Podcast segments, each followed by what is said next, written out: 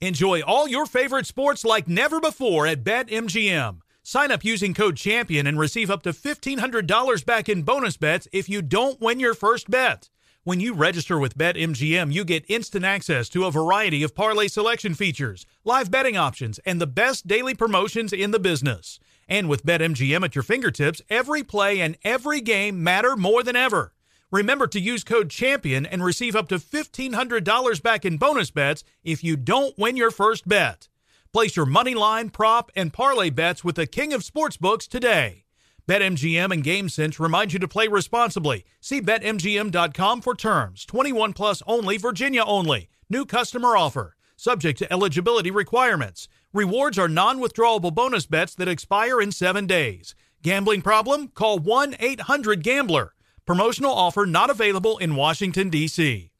Welcome back to Dealing Together. First caller? I bought three sweaters to get the fourth free. Oh, you got fleeced. Next caller? I traded my old Samsung at AT&T for a new Samsung Galaxy S24 Plus and shows my plan. That's not a bad deal. It is not. Our best smartphone deals. Your choice of plan. Learn how to get the new Samsung Galaxy S24 Plus with Galaxy AI on us with eligible trade-in. AT&T. Connecting changes everything. Offers vary by device. Subject to change. S24 plus 256 gigabyte offer available for a limited time. Terms and restrictions apply. See att.com slash Samsung for details.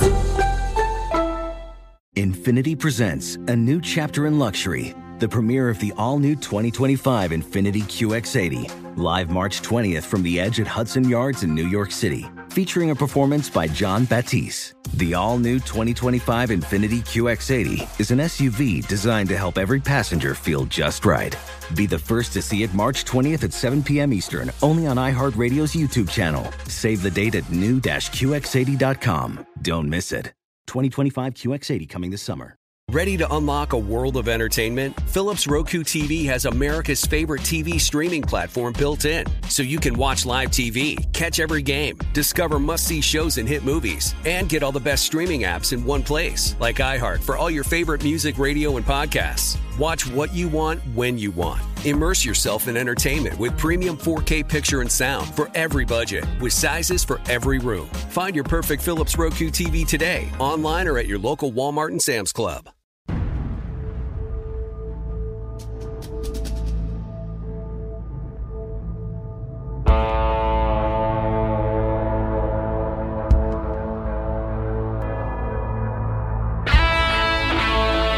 Brute force. If it doesn't work, you're just not using enough. You're listening to SOFREP Radio, special operations military news, and straight talk with the guys in the community.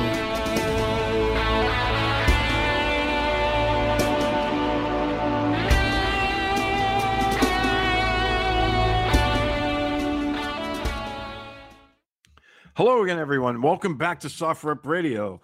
You're on the air t- this afternoon with Steve Balistreri. We have a great guest with us, Paul Bruno, uh, award-winning author.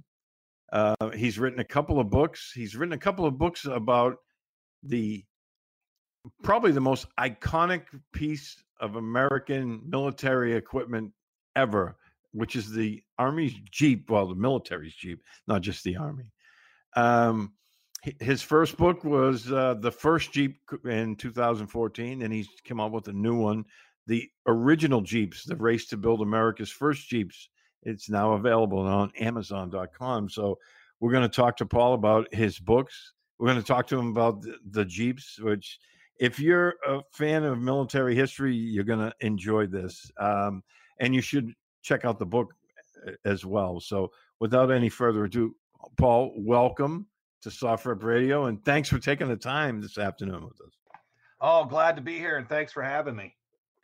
Yeah, and uh, you know when uh, when I got the email about this, I was like, "Oh man," because I had just read something not too long ago um, in re- relationship to the Jeep, and somebody had written an article in one of those military magazines, and it just caught my eye. I started reading it, and they were saying if it wasn't for World War II, it might have, have never been built, and uh, it ended up.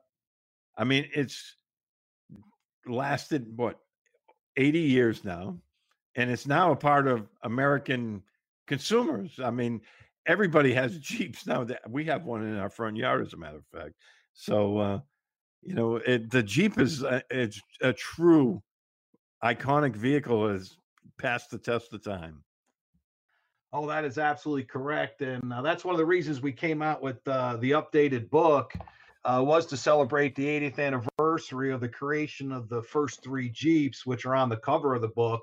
Uh, they were all built and uh, delivered to the Army in 1940, and you maybe you'll learn a little bit about the DNA of that Jeep sitting in your driveway because yeah. DNA of every Jeep uh, from these first three. Yeah, it's amazing because um, you know, and then when you're reading about it, it's it's because yeah, like you said, it's out in the driveway. You you consider it a modern modern vehicle, but when you go back to the original, the army was trying to replace the mule as a, as a uh, you know uh, form of transport, and uh, that tells you how far back we we've come so quickly. I mean, we were replacing mules with the jeep, and uh, I remember reading something uh, a long time ago.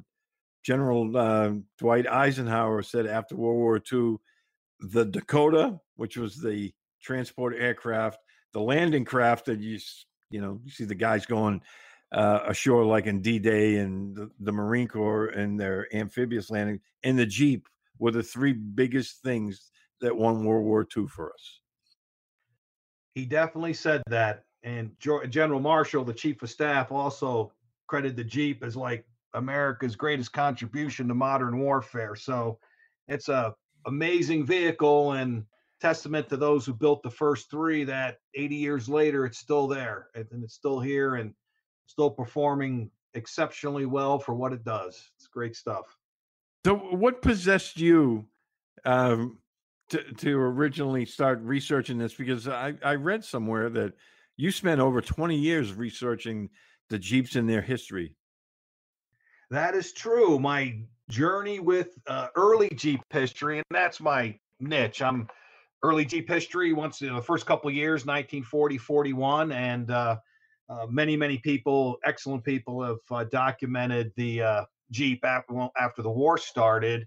But what uh, drew me into the story originally was uh, back in 1999, believe it or not. Um, I was leading the exciting life that I do, watching the History Channel. Oh, and they had on the big rigs of combat Jeeps and they did this teaser before commercial break that said um, the first Jeep was created by a bankrupt car company in Butler, Pennsylvania, in the incredibly short time of 49 days. And I was beginning to write screenplays at the time, and I said, that just sounds like a screenplay. And as I began to research Bantam's journey, I came to find out just how amazing their story was. They were bankrupt, they had no resources um, they were given this incredibly short time frame of 49 days, and they delivered the vehicle in exactly a half an hour to spare on the 49th day. And I'm like, you can't make this stuff up. So it really fit the screenplay form, and I worked for many years to uh, have that happen. It didn't happen. Uh, but then that just, as I kept researching the story and researching the story, and then decided to write the books and came into even more um, information it came even more amazing of how the original Jeeps, the first three, came about. So that's the was the genesis for me was just this is you can't make this stuff up, and we'll probably get into more of that as the interview goes on. But that's just the beginning of it, you know. It just that's it just amazing. yeah. I mean, you when you think about it, th- this went from a concept to them putting something put together for the military to look at in 49 days. I don't think you could do that today. Well, eh, they didn't think they could do it back then because the betting odds against Bantam actually achieving that were five to one in Detroit because it was a small world. Well, it's still a small world in some sense, but the automotive world was pretty small back in those days. So people knew what was going on. So they were taking five to one odds even before Vegas was Vegas. yeah, Vegas was just a, a blip in the desert back then in 1940. That's absolutely true. So, um, what, what's your background? I mean, I know you grew up in the Northeast. And yeah, I grew uh, up in the Northeast, and uh, my background is I have uh, a bachelor's degree in management and a, a master's degree in marketing, and then another bachelor's degree in computer software. And then I went and got an MA in history. So I kind of have a background both in business management and history. Always been a big history buff since I was a you know young person. And uh, so what I did is I combined my and I worked in information technology for about 25 years. Still kind of do, and I'm, I was a project manager for a good portion of that um, journey. And so the first book I wrote from a project management perspective and called it Project Management and History: uh, The First Jeeps. Then what happened is when I came up with the idea, you know, we ought to try to honor the 80th anniversary. And what we decided to do is go to my history side and really create a history book and then extend it to include the uh, the other two pilot models, as I mentioned, uh, the Willys Quad and the Ford Pygmy, in the book, and extend the book out from when we ended the first book in October of 1940 through uh, early 1941, February, March, and even up into May of 41 with some information we put in how uh, Willys uh, evolved the quad into the Willys MA. So to kind of honor again, so it's much more uh, historic. It's a history book, um, has a wider audience probably because we included willys and Ford in it, along with the Bantam BRC. And uh, that's kind of uh, the short version of my background and how the two books came about. Awesome. Now, you know, uh, you, you obviously got interested in this. You started, you know, putting some stuff together. Talk to our listeners a little bit about how this all came about in like the background of, of you know the beginning of World War II, of why the military was looking to do this. That's a great question. And uh, so what happened is uh, the military through the 1930s, as the decade went on, they knew they needed to modernize, but um, there was this slight thing going on called the uh, Great Depression, and there was no money. Then, as the decade came to an end and Germany was rising up, the military realized they needed a vehicle, and they did a lot of testing, especially in the infantry. Uh, in 38 39 which is documented in the book and they really could didn't come up with anything. They had some ideas. So what happened is uh, in 1940, Bantam was bankrupt. They hired a guy named Charles Payne to try to drum up some government business because the military end was starting to free up. At the same time, in May of 1940, and that's kind of when the Jeep procurement pro, uh, project began, they had this meeting uh, up at Camp Holabird, Maryland, which was the primary vehicle procurement depot at the time of I think it was the Motor Transport Subcommittee. And in May, about a couple weeks after Hitler invaded the Low Countries, and they had nothing on the drawing board, nothing. And they were trying, they had to replace the mule, and they knew that the motorcycle with sidecar really didn't have the cross country capabilities, the towing capabilities, and the ability to mount, uh, you know, a machine gun and other weapons and they and they and it did had and then they knew the half ton truck wasn't uh, capable of what they're doing. So they had this meeting and they basically have nothing. They have no idea. And this goes you know may hear this a few more times steve. Can't make this up. A gentleman in the infantry by name of colonel oseth at from the infantry at that meeting goes back to his office. Charles payne is literally sitting in the window behind his desk from bantam and he says, "What do you, you know?" Walks in and says, "Who are you?" And he Charles Payne and uh, introduce themselves, the Bantam rep, and tells him he's looking for Major Howie, who was famous for the Howie machine gun character, and he's trying to interest the army in a vehicle that Bantam. He says Bantam can build it, and Oseth, long uh, shorten up the story, says. Howie's not your guy. I'm the guy that knows everything the infantry could possibly want about vehicles because he had been Fort Benning at Fort Benning when they did all the testing in the late 30s that I mentioned and that was the genesis of the project. This guy walks back from this meeting where they have nothing, and Payne is sitting as his window. And here they meet in like this moment, like you just again, really? And they began the process to de- develop a general characteristics which, which would kick off the Jeep uh, project, which again, the memo they came up with about the eight or nine characteristics was literally officially came out on June 6, 1940, exactly four years before D Day. So that's kind of how the whole Jeep procurement began. That's amazing. It's, yeah, it's like, again, screenplay. It's like, how did this happen? So know, that, that was the that was the beginning of the Jeep procurement. And yeah, when I went out to the archives to try to find stuff, I could never find anything about the truck four by four light quarter ton before June 6, 1940. And I couldn't figure out why. But then as I researched the story and was able to find out more about it, I came to realize that was the first document that kicked off the Jeep procurement. And it was just on a chance meeting between this colonel and obviously a marketing guy that they just met. Yes, and that's a great term. Charles Payne was the ultimate marketing guy. And yes, exactly. He was Charles Payne had spent a few a number of months before that uh, trying to, you know, go through the labyrinth of the military in Washington, and he just ends up at OSS office in infantry on that day when he comes back from the meeting at Camp Holabird. We're like, we don't have anything, and here we go. So, yeah, just credible set of circumstances. Now, um, I'm under the. I, I, don't know if I read this correctly. One of the articles I wrote, I, I read, I didn't write it. I read about uh, the Jeep. Would the the designer put this on paper in like 18 hours?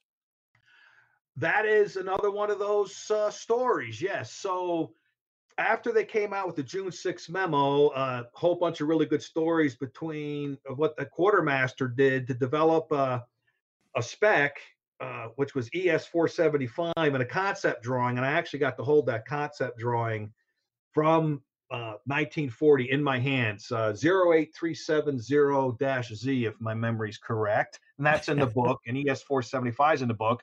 So what the Army decided to do was Bantam was helping them develop these specs, and Bantam thought they were going to just get a negotiated contract and off we go. And then we get another one of those twists in the story. The Army decides – and the quartermaster, you know, we're going to put this out to bid.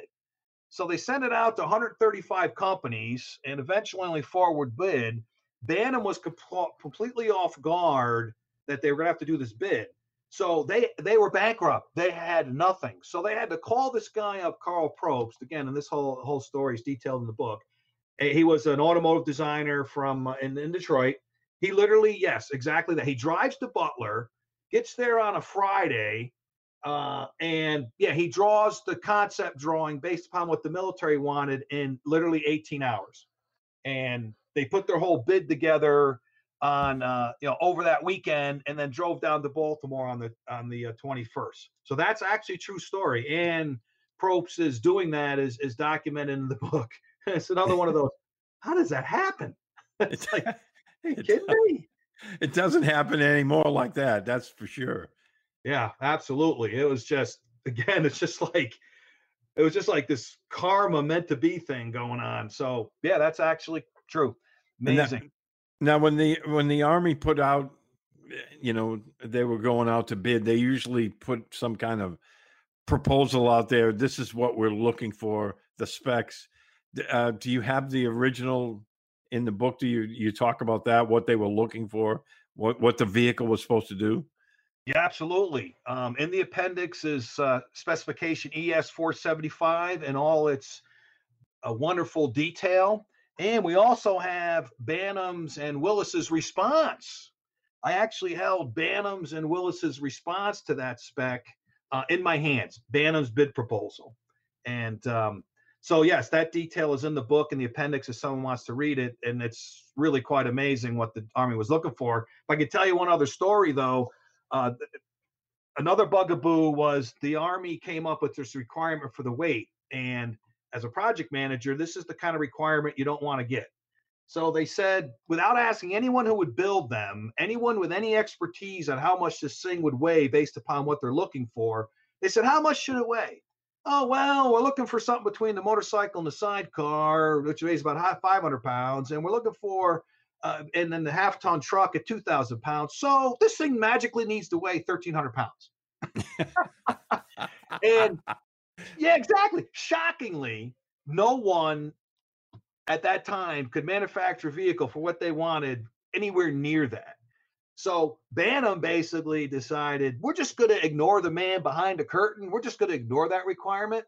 But no one told Carl Probst. So they filled out their bid document. They go to Baltimore the night before because uh, Camp Holabird was uh, located in Baltimore, and they're on July 21st, 1940. And they're going to open up the bids the next morning at July 22nd, or present their bids and be opened. And Charles Payne looks at the form and says, "You can't put in a weight of 1,800 pounds. They will reject you right out because you didn't check off the right checkbox." So they literally had to call a stenographer, retype all the forms up, and put in a new weight. And Carl Probst, 20 years later, is remembering, you know, we didn't want to look too close to 1,300 pounds. So we just decided to say, this thing's going to weigh 1,273 pounds. Thank you very much. Without any idea. Yeah. And then, then, then the kicker to the story is I'm in the archives and I find Bantam's bid proposal. I'm holding this incredibly historic document in my hands, which is exceptionally humbling. And I look at the box for weight and it says 1,273 pounds. And I know exactly where that number came from. It just blew my mind. So yeah, that was that was Bantam's uh, you know way to do the weight. You know, let's just uh, yeah, 1,273 sounds like a good number. We'll throw that in there. See how that works. Out. That's awesome. Yeah, Uh, it's yeah, it's not right on the, the limit there, but it's close enough to where the Army's going to be real happy with that. exactly, Steve. Exactly. because you know, if it was right at thirteen hundred, the army would have found fault with it. You know, Yeah, because like then you price things at you know eleven ninety nine. If they put it at twelve ninety nine, they would have said there, there's got to be something going on here. yeah. so um, yeah, talk us through now. Now they um, they approached. uh, You said a bunch of different car manufacturers. How many actually put bids in? Oh, a- excellent! Uh, another excellent question. Only Ford showed up to the only four F O U R showed up to the bid uh, opening. Ford didn't propose because they said the seventy five, uh, the forty nine day uh, time frame was impossible. A firm called Crosley uh, also bid, refused to bid for the same reason.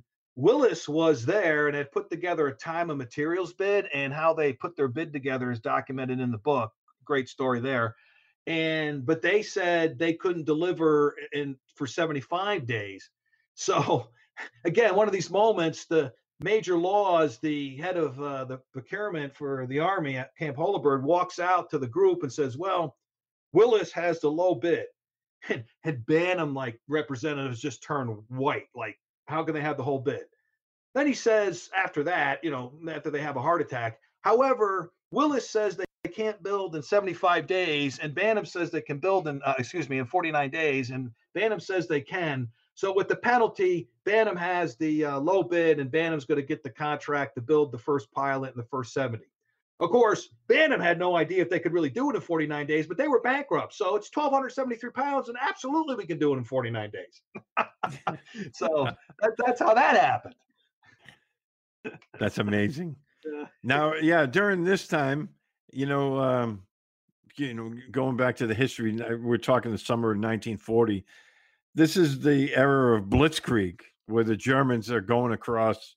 You know, they uh, did the Low Countries, they went across France, all this, and and it, as amazing as it sounds when we talk about Blitzkrieg or Lightning War, they were still a horse-drawn army for the most part, weren't they? Actually, that's true. And even when they went into the Soviet Union in June of 41, and in the epilogue of the book, we have a great kind of uh, that I, a friend of mine actually pointed out to me in a book he had read, uh, D Day from the German perspective. So, again, going back to that June 1940 memo, here we have D Day in the book, and the German soldier saying, We saw the Allies come on, bo- on shore with all mechanized, and that included all the Jeeps and we're still using horses and have veterinarians, we knew we were facing an incredibly powerful opponent. And that really stands the, uh, as a testimony to the incredible versatility and and uh, greatness of the Jeep that even the Germans took one look at that and said, you know, we're we're in big trouble. So that's exactly correct. That the Jeep really put the Allies into another another level in terms of mechanization that I, I don't even think the Germans were able to get to.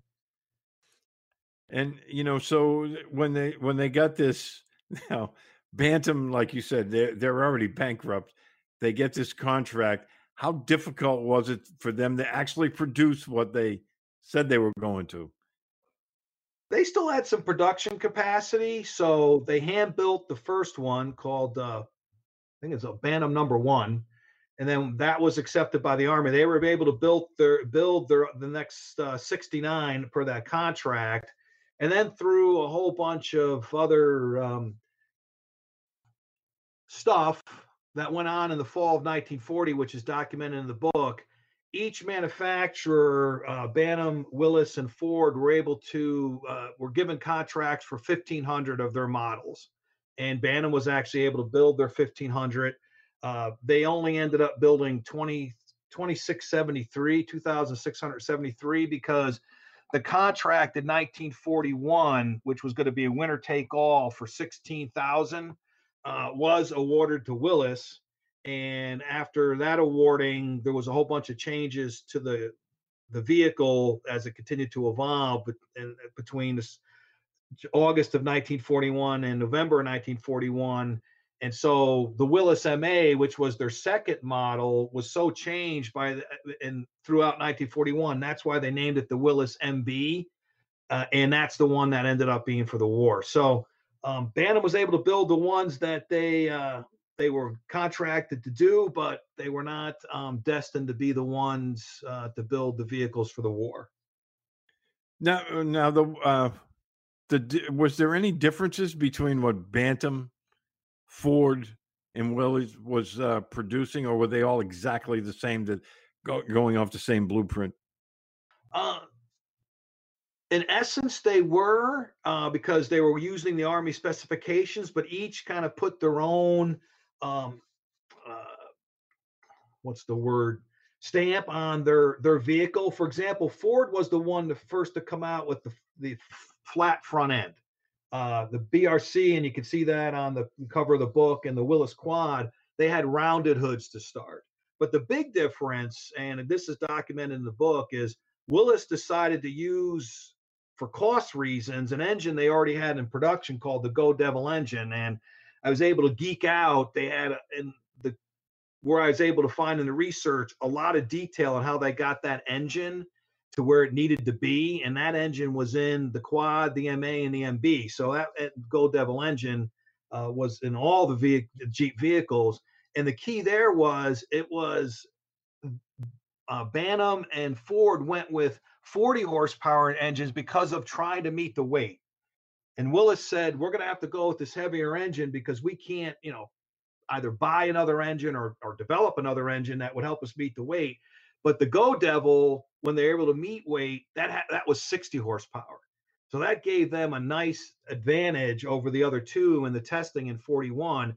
And Delmar Roos, who was the head of the uh, uh, building the Jeep for Willys, he said, We made that decision because I learned from building vehicles that you can never never have enough too much power. And so that that was a huge difference between the two was the more powerful engine that Willys was able to put in uh, than uh, Bantam or Ford did. They may have put in a more powerful engine if they hadn't been so constrained by the weight, but Willys got it done with the Go Devil, and that that's a great story that we document in the book. Yeah, and uh, you know, you said they had an original production run of sixteen thousand. Um, well, that was that was the contract in July of uh, forty one. What how it went evolved is, and this kind of even in 1940, I read the documents, you can feel it in the documents. They really didn't have an understanding of the magnitude of the war they were about to get into in a year and a half. And so in, in July 1940, they're like, you know what? We'll get 70 of these. 70. Okay. that's, that's not even a drop in the bucket. That's an insult to the drop. Okay. And so then in the fall, after they the, the Bantam came in, uh, the BRC, and it was so universally loved, they, they didn't really have a plan of where they're going to go next. So they're kind of like, well, maybe we'll get 500 more.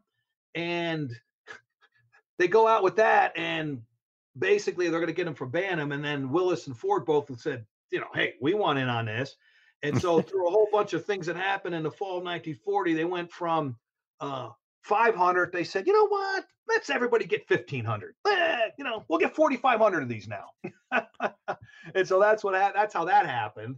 And then as you know, 41 moved on, and and and the, the magnitude of the conflict. Think about this. In July 1940, they're thinking 70. In July 1941, they're thinking we need at least 16,000. and then they eventually ended up building over between Willys and Ford 600,000 for the war.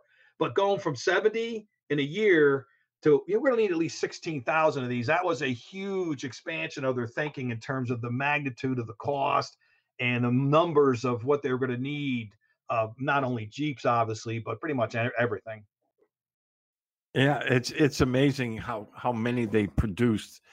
I mean, you're talking six hundred thousand by the end of World War II, because obviously all the Allies were using them. Not only the American Army, but there are British allies, and uh, we gave a, a ton of those to the Soviets. Who uh, I remember reading something from the Soviet. Uh, oh, um, Marshal Zhukov, who was the you know the top Russian general.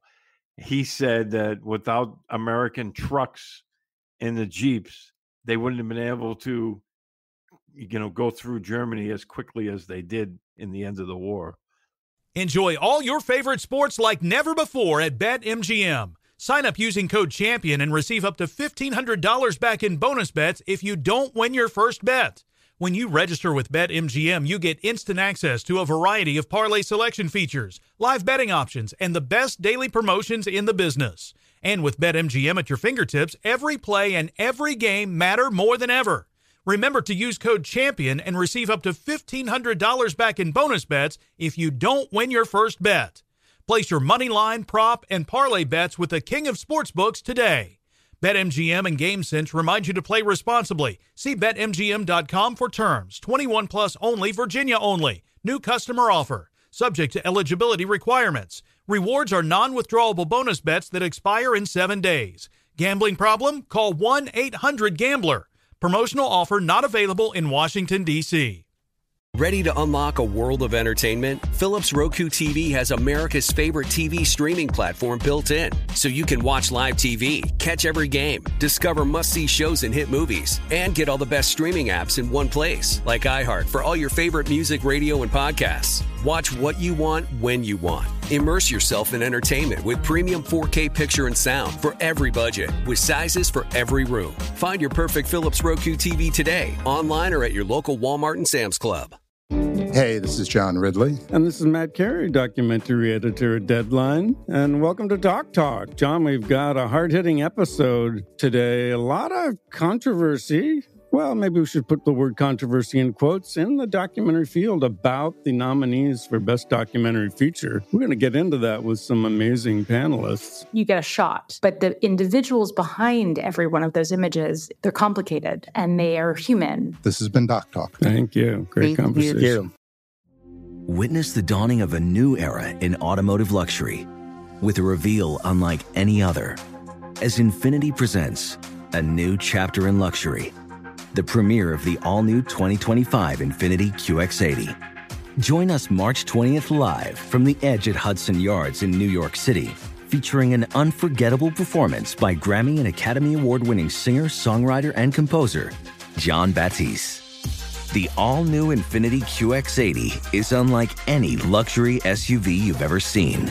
Smart enough to anticipate your needs, even before you do Every line, curve, and detail was thoughtfully crafted so everything for every passenger feels just right.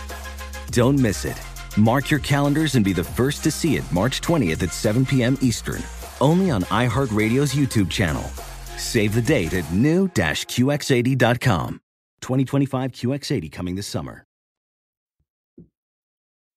Yeah, it definitely helped them on, on their mobility. And I mean, again, it's a testimony to the genius and the DNA that's in the three of these vehicles that they created a vehicle that could work in every theater of a world war from sub-zero temperatures temperatures excuse me to the tropics and that's what it did and it's still that vers- versatile today know it goes anywhere and that's that's the beauty of the jeep Yeah, and uh, it it lasted a long time. I mean, uh, I know I'm dating myself, but when I went into the military, we still had Jeeps, and it wasn't until later. Um, I want to say late 1980s when you know the Humvees finally started to replace them. But you're talking about a lifespan of 45 years, and that's that's amazing because they, Jeeps will go just about anywhere. And the one thing about them is because they were light, you know, as you mentioned, the weight 1,273 pounds. you know, if they get stuck, I mean, a couple of uh, GIs could lift it up, you know, get it out of the where if if it did get stuck. But those things went just about anywhere. They had four wheel drive. I mean, everything about them was simple and it worked, and it's amazing. And they they had so many different uh, ways of using it. It wasn't just a troop carrier. I mean, you could mount a machine gun on them. We had gun jeeps back when I was in. We mounted a pintle in the back, and you could put an M60 machine gun on there, which it wasn't fun being a machine gunner. I can tell you that because you get tossed all over the place. But it, it was uh, it was a tremendous piece of equipment, and this is uh, it's amazing, isn't it? What what happened in 18 hours? Yeah, well, and then building the first one in 49 days and delivering it with a half an hour to spare. But going to your weight story about how a couple people could pick it up, you say, well, Paul, how did they decide after the Bantam came in and they were testing it and it looked a little overweight that, you know, we'll accept it at the weight that it is? So here's how that happened, Steve. So they're out testing it one day and these generals show up. And the generals decide, as generals can do, we want to go out in this thing. So they hop in. It's a cavalry general and an infantry general, I think, and a driver, and they get stuck. And and then they then they start asking uh, the Bantam reps, um, you know, how much does this weigh? And and Karl Probst, uh, who we've mentioned earlier, kind of starts hemming and hawing and this and that. And Charles Payne was uh, going to try to say, you know, this is really close to you know 1,300 pounds. So the the, the cavalry general says, you know what? If I can raise this up with the infantry general and we can pick the backside up, it's good to go. So they get out of the Jeep, go to the back, lift up the back, the two of them, and they go, Yep, we'll accept this at this weight. Sounds good.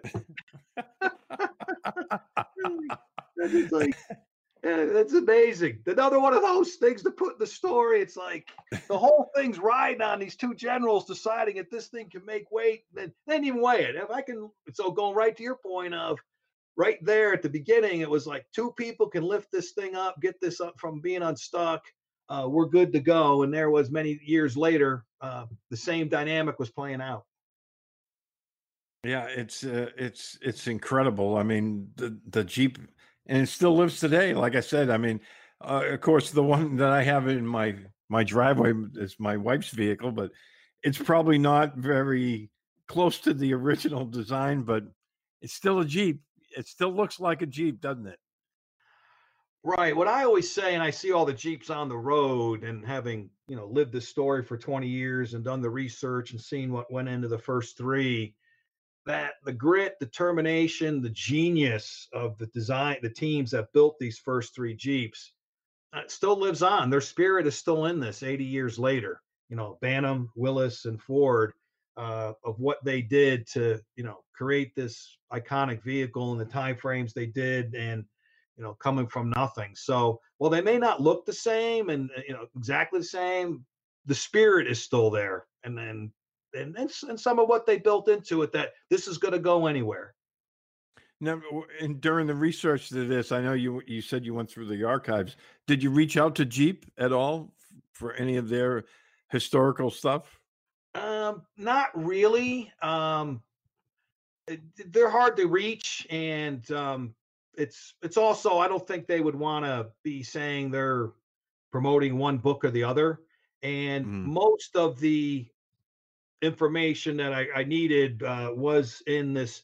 And during the war, their Willys Overland started to say that they created the first Jeep, and the Federal Trade Commission took exception to that. So they started actually a trial to find out, you know, how the Jeep actually came about in 1940. And so they deposed all the principal players from Bantam, Willys, and Ford uh, for this trial. And I found the trial in the archives, and I've copied about 4,000 pages of testimony. And so, as an historian, you know, from my, my MA in history degree, oral history uh, can be problematic for two things. One, especially if the people are remembering it long time afterwards. And two, people may slightly embellish their role. but this was an extremely unique thing in history where they were deposing all these people only a few years after all the events had happened. So it was still relatively fresh in their minds. And they were doing it in a court case where they were being sworn in. So you pretty much want to tell the truth as you know it because you're under the penalty of perjury. So that's where a, a lot. And so I was, re- I realized as I was reading this that we can write both these books, allowing the people who were there to tell their story because they're told their story. What I added was, you know, hopefully some uh, narrative and and and uh, you know connection between the stories they told and also the trial when they testified it wasn't organized. So i was able to organize it in order of you know how things happened. Um, just give you another example uh, there's this famous drawing uh, that was out on the web. It's been out there for years uh, about this is the first drawing that was ever done uh, of a jeep type vehicle. And they'd say no one's ever going to really know where this happened or where this came about. And i'm reading in the archives and i'm reading frank fenn and he says well they came to the uh came to the um Butler, June uh, 19th and 20, 1940, and he describes in great detail what happened on both days. And he says at the end of the day, on June 19th, Mr. Brown, uh, uh, Mr. Beasley and Mr. Brown made a sketch which incorporated their ideas of what this car should likely be like and look like.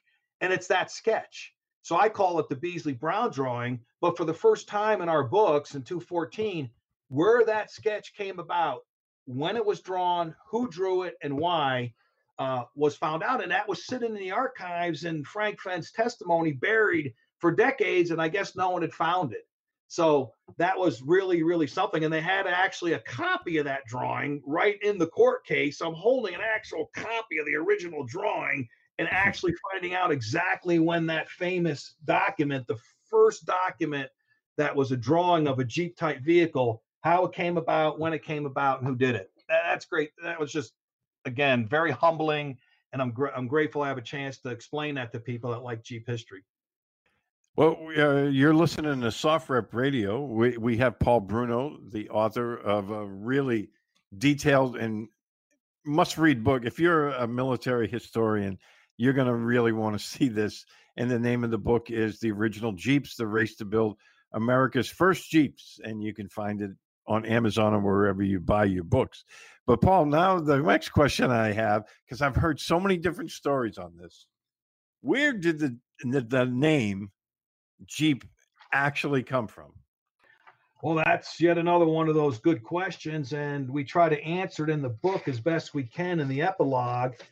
After reading through the trial um, transcript and also their summary of the case that they did, and we included this verbiage right from the court case and the epilogue that basically, even then, in 44 45 they couldn't really there was conflict of how the jeep name got put onto the vehicles because they were really officially known as uh, quarter ton four by four lights and Mm-hmm. when they first came in the Holabird, the the uh, the personnel there would call them like the Bantam or the Willys or the Ford.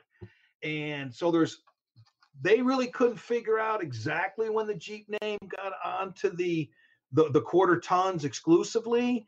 It happened somewhere between the fall of 1940 after the bantam was delivered and early 1941 but we did find out and we put it in the book that the name jeep after world war one could was applied many times by military personnel you know to new vehicles that would come in and so what I think happened, and it's just my supposition, is they just started calling the quarter tons Jeeps because that's kind of what they did. And then over that period of time I mentioned, it just all of a sudden became singularly attached to the quarter ton vehicles. And they were just known as Jeep. And after that, nothing else was known as Jeeps, just the quarter tons. So that's my best guess. I figure if the court case couldn't quite figure out, it really isn't from GP general purpose because Ford did not come out with the general purpose to the spring of 41 and they were already calling these things Jeeps even as of um, you know December of 1940. And the Eugene New Jeep theory, which isn't a bad theory, um, again, um, the fact it, it's really hard to prove that. Uh, one guy testified that that's exactly how he named it, but there was conflicts from what he testified to what other people testified. So that's my best guess. It evolved from they called things Jeeps they brought these vehicles in. They were revolutionary, new, nothing, no one had ever seen anything like them. And the Jeep name just stuck to it. And, uh, you know, to use an overused cliche, the rest, as they say, is history. Yeah. Well, then, uh, you know, during the, the war years, you got six million guys coming in uniform to, to serve in World War II, or probably, and maybe even more than that. I mean, you have millions of, you know, GIs, Marines, sailors, whatever you want to call them. And uh, you know, once they hear that term, of course, now it's it's being repeated millions of times. So that that name was going to stick. Uh, I was always wondering about that because I had heard the GP story as well, you know, a long time ago, and I even asked my dad, who served in World War II, about that, and he was like, "I don't know." When I came in, he he entered the army in 1940, and he was like, by the time I saw the first Jeep uh, in 41, which he was talking about, because they they took them from Camp Edwards, Mass, all the way down to Fort Benning, and uh, in a, in a battalion convoy. And he's like, we already were calling them Jeeps. I don't know how it got the name, so it's it's really interesting. But I heard that the like um, the civilian term that we use like CJ5, CJ7 for the civilians uh, vehicles. That came from Willys, right? Yes. Uh, after the war, Willys was the one that decided to keep uh, using the Jeeps and try to make them into a civilian vehicle. But I want to go back to your dad for a second, if it's okay. Sure. On our Facebook page, the original Jeeps, one of the things we're doing is we're sharing people's family stories of their anyone in their family that served in World War II. Um, a number of my uncles served uh, in World War II, and one of my aunts served. And so the uncle that served in the Air Force over in Italy on B 24s were sharing some of his stories and also of his wife, who was my Aunt Marge. Um, she was in the Women's Army Auxiliary Corps. And so, anyone that wants to share a story of their family service, if you have any from your dad, Steve, if you go out to our Facebook page, the original Jeep, and want to post it with a photograph, we already have some posts from my aunt and uncle, kind of as examples of what we're what we're doing, and we're just trying to honor the greatest generation there again in a different way with our book. By you know, hopefully people will share their family stories. So it was kind of a good cha- good time to mention that and uh, honor your dad also at the same time. Oh, that that'd be awesome. In fact, um, yeah, my, my my dad always talked about that long convoy, you know, because he said there wasn't, you know, 95 back then. Uh, you know, it was going through small towns all the way, and then you have a big long convoy with deuce and a half jeeps and motorcycles. And he said, and I made the mistake because they were short motorcycle riders, on you know, for you know, uh, the, for the convoy I told him, well, I owned a Harley in the civilian world, and he was like halfway down. I became a Harley rider until we all got down to, you know, to Georgia. And he said, and that wasn't fun, you know. And I can't imagine trying to be an outrider in, in the old days. Now, today it would be easy going down 95, but not back then. No, and um, that is exactly the type of story we're looking for. And that's even better. It doesn't have to be about Jeeps, but that be about Jeeps. So, you know, I'm willing to beg if you would go out and actually feel consider uh, you know, sharing that story, Steve, of your dad in the convoy with the Jeeps. Could get ugly if I beg too hard. So I'll just I'll just uh, you know ask politely, and if you give that some thought and you check out our Facebook page, the original Jeeps, that's exactly yep. the kind of stories we're looking for. Great stuff. Yeah, because my dad ended up in armor, and uh, uh, I have some pictures of him around Jeeps because they in in armor units they used them for reconnaissance and uh, you know for the headquarters elements always had jeeps and they they used to tow ammunition trailers with them in uh, the half tons. Yeah, they could do anything with a jeep when they really wanted to. Yeah, yeah. So, hey, uh, no, Paul, I, w- I want to thank you, man. This was uh, this was a lot of fun. I mean, the history involved with this is. Uh, are there any more stories about the book that you want to share with our listeners? Because we still have a couple of minutes if you want to. Yeah, I'm going to share one more, but let me get a couple of shameless, blatant plugs in while I'm here because Sure you know that's what I do. But for podcast listeners, such as your listeners, one of the things we're doing, and this is just for people that listen to podcasts or that type of uh, media, at the same price you can get the book at Amazon, twenty dollars. If you go to the website www.dispatchermagazine.com, dispatchermagazine.com slash books, you can order an autographed copy for $20 there. So I just want to make sure your listeners hear that. Dispatchermagazine.com slash books, autographed copy by Paul Bruno, which makes a great Christmas present. And what more could someone ask for than an autographed copy book by Paul Bruno? Actually, a lot, but that's the best I can offer. So the other- well, the there other you go. one- I know it's going to be under my tree this year. Well, hey, if I see you out there and you go to dispatchermagazine.com slash books and be glad to give you an auto, uh, sign an autograph copy and ship it to you. The other is I just want to mention our website. It's called originaljeeps.com, originaljeeps.com. And on there we have a contact form so you can contact us if you'd like. And there's a lot of more really cool information about all three of the original Jeeps out on that website. So feel free to check that out. The last story I'll talk about, and there's just plenty more, is um, we're talking about how the Army came up with the, the specs. So they really great detail of this that I found in the trial case, how they did a chalk mark on the floor, a wooden mock up. And uh, so then they did, uh, they put together a little bit of a, a vehicle. I don't know if it was wood or however they did it. And they put a Bantam 20 horsepower engine in it, right? And so th- this is at Camp Holabird. So they tried to drive it up the hill, and it makes it halfway up the hill. And Colonel Oseth was there, actually, I believe, in the vehicle, the infantry, infantry gentleman we've mentioned earlier. And he basically says, We're done. This isn't going to work. It's not enough.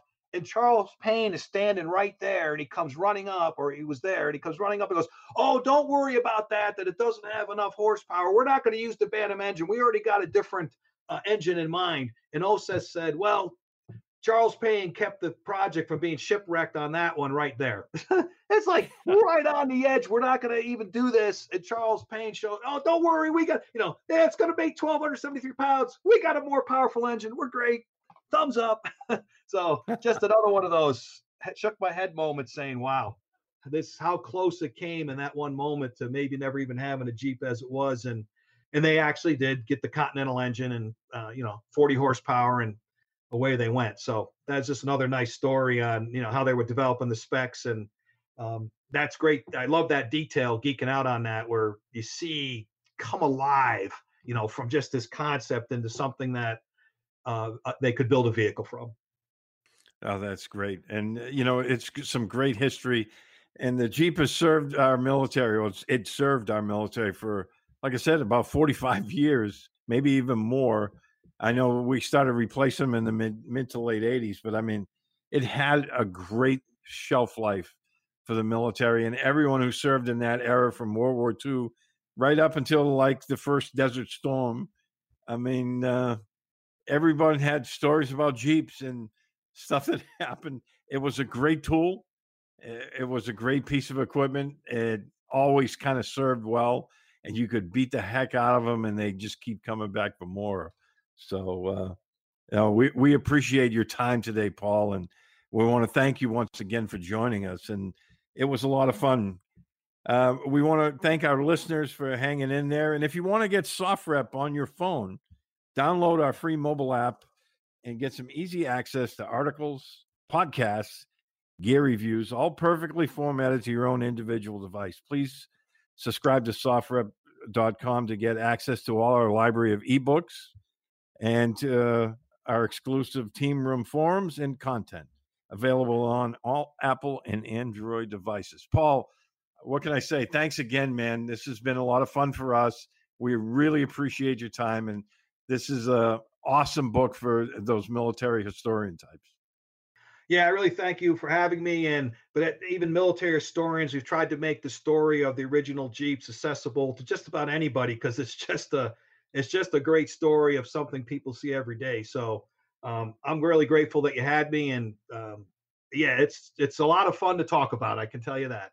Now, you got anything else in the fire? You're you researching anything new? Uh, not at the moment. I have some.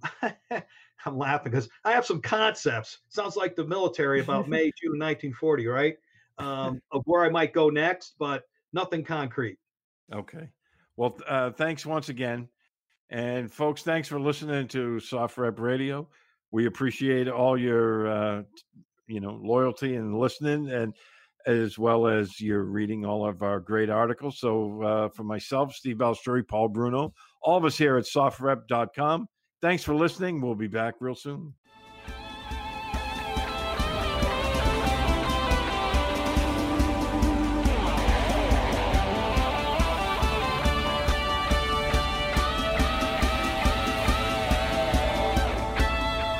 You've been listening to SOFREP Radio. Infiniti presents a new chapter in luxury, the premiere of the all new 2025 Infiniti QX80, live March 20th from the edge at Hudson Yards in New York City, featuring a performance by Jon Batiste. The all new 2025 Infiniti QX80 is an SUV designed to help every passenger feel just right. Be the first to see it March 20th at 7 p.m. Eastern, only on iHeartRadio's YouTube channel. Save the date at new-QX80.com. Don't miss it. 2025 QX80 coming this summer. From football playoffs to basketball madness, TCL Roku TVs are the best way to stream your favorite live sports. With all the biggest sports channels, a sports zone with all available games in one place, and apps like iHeartRadio with sports podcasts such as The Herd with Colin Cowherd. Cheering on your favorite team has never been easier. A big screen TCL Roku TV offers premium picture and sound quality, so you'll feel like you're right in the action. Find the perfect TCL Roku TV for you today at Amazon.com. Hi, I'm Antonia Blyth, and this is 20 Questions on Deadline. Joining me today is Alison Brie. Welcome, Alison. We got second place in my seventh grade lip sync contest for one of the songs on that album. The one that was like, You've already won me over. Oh, that's a good one. Yeah. It's a very of all slow. The, of all the options. In spite of me. Like, what did we do? It's so slow. Don't forget to listen to 20 Questions on Deadline. Thank you again, Alison. Thank you. Are you looking to step up to a 4K smart TV? One that gives you unparalleled clarity and picture resolution? Then we've got good news for you because the Vizio 65-inch V-Series 4K smart TV is now just 348. With all your favorite apps built in, you can stream straight out of the box. You can even sing along to all your favorite music and radio on the iHeartRadio app. Looking for a smaller or bigger screen? Vizio offers unbeatable prices on all V-Series 4K smart TVs. Head to walmart.com today and score the 4K TV you've been waiting for.